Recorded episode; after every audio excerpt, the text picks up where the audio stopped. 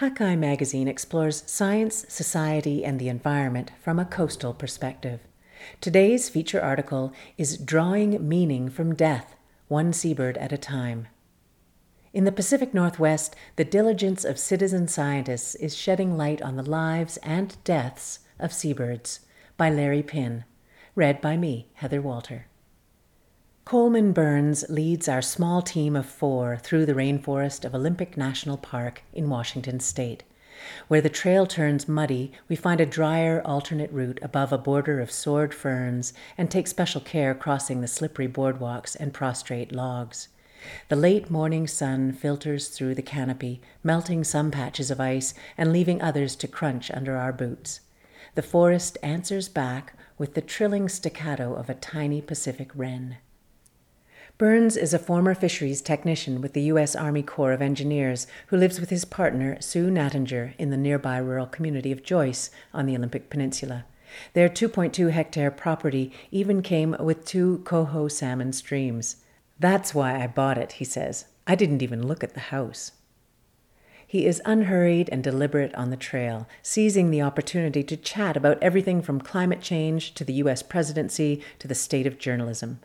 A friend, Bob Freener, a retired Philadelphia dentist who moved to the Olympic Peninsula for the biodiversity and temperate climate, remarks If you were on a deserted island and wanted to be mentally stimulated, you'd want Coleman with you.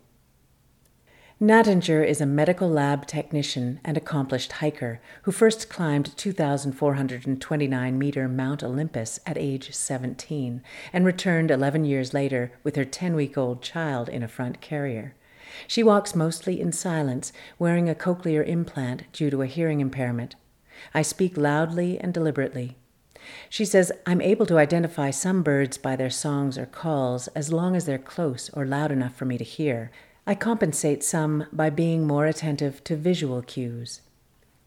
After close to an hour, we reach Gothic stands of Sitka spruce and begin a 60 meter scramble down to the Pacific Ocean, securing our feet against the exposed roots and grabbing ropes to arrest our descent. It hurts my knees coming back up, confides Burns, staring down the precipice. That's what will stop me from doing this.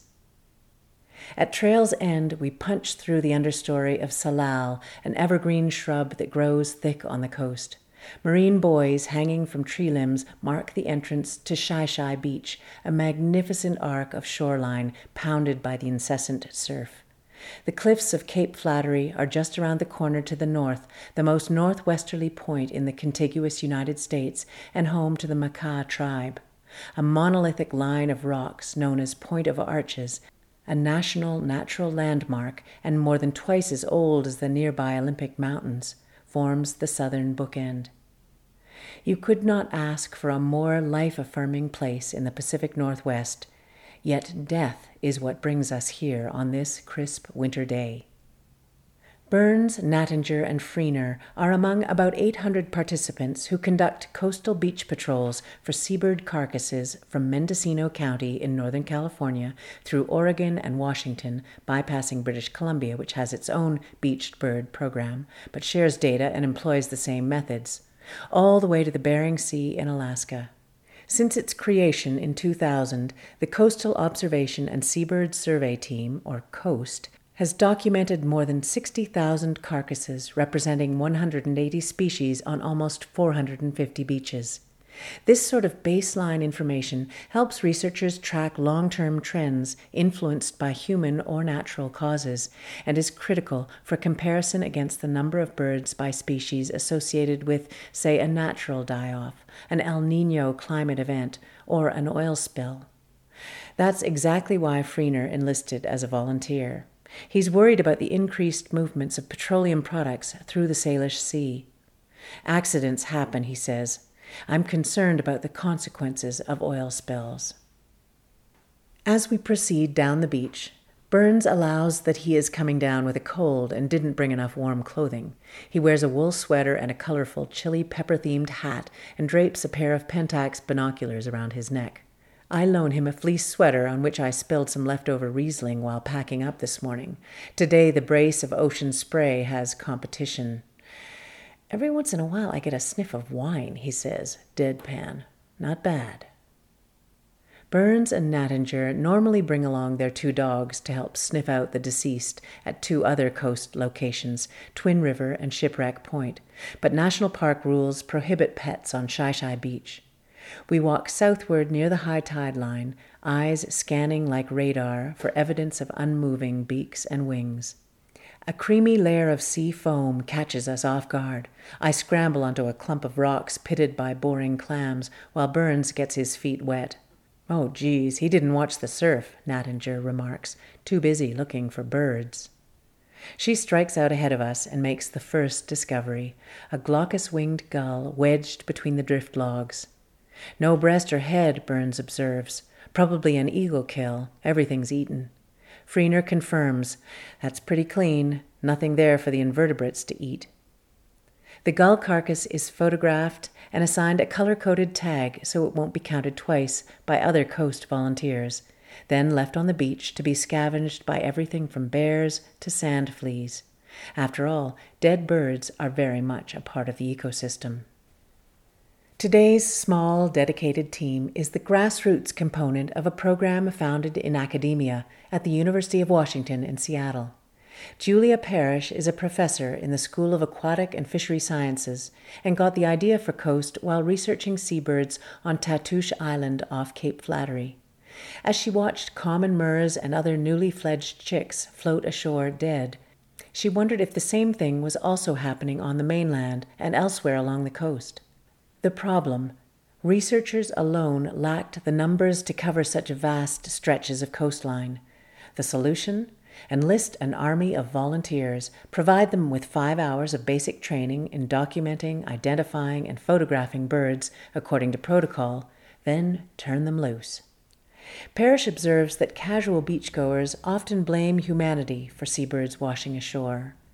Trained volunteers come to learn that while oil spills and fisheries do kill, Natural causes such as bad weather, post breeding mortality, migration fatigue, algal blooms, and lack of food are far deadlier. Birders with vast experience are less naive. As Parrish says, all death and change is not traceable to some person doing something nefarious. It's easy to document that 50 to 75% of birds that we see dead on the beach worldwide die of natural causes. It's just the cycle of life. It's always been that way. She boils the seabird deaths down to three patterns of change one, cyclical or seasonal, including anticipated post breeding mortality and winter kills. Two, catastrophic, such as short term increases in ocean temperatures resulting in shifts in prey availability and large scale mortalities. And three, chronic, a subtle shift that can be hard to measure but includes pervasive influences such as climate change. The three C's together create what we see at any one time, she says. The fun mystery is to tease apart how much of what you experience at any one instantaneous moment is due to each of these overlapping kinds of forces. During 17 years as a coast volunteer conducting monthly patrols on Shi Shi Beach, Burns has discovered that the largest bird mortalities start in late August and continue through December, a period when young birds are leaving their nests and coping with winter weather.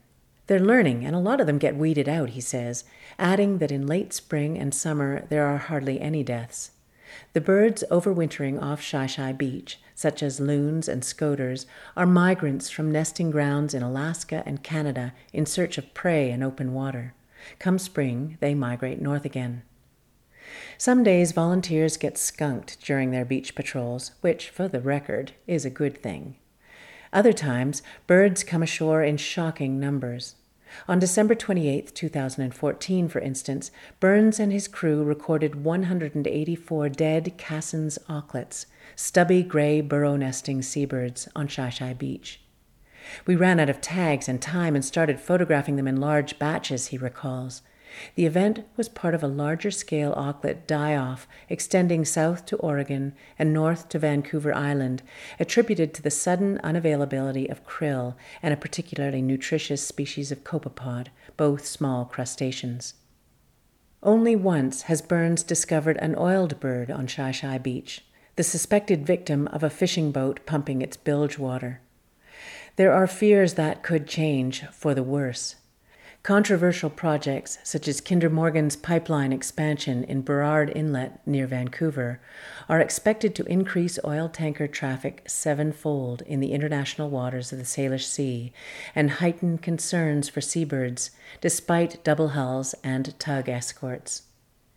It all underscores the need for coast's vigilance.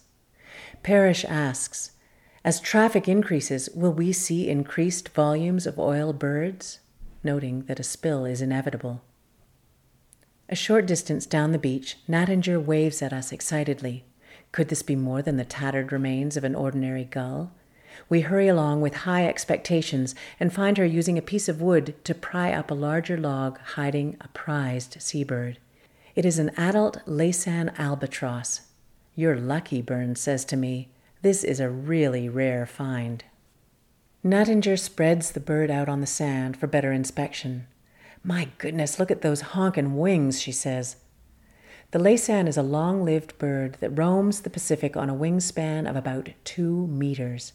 One female, Wisdom, banded in 1956 at Midway Atoll National Wildlife Refuge, northwest of Hawaii, is considered the world's oldest documented wild bird at a minimum age of 66.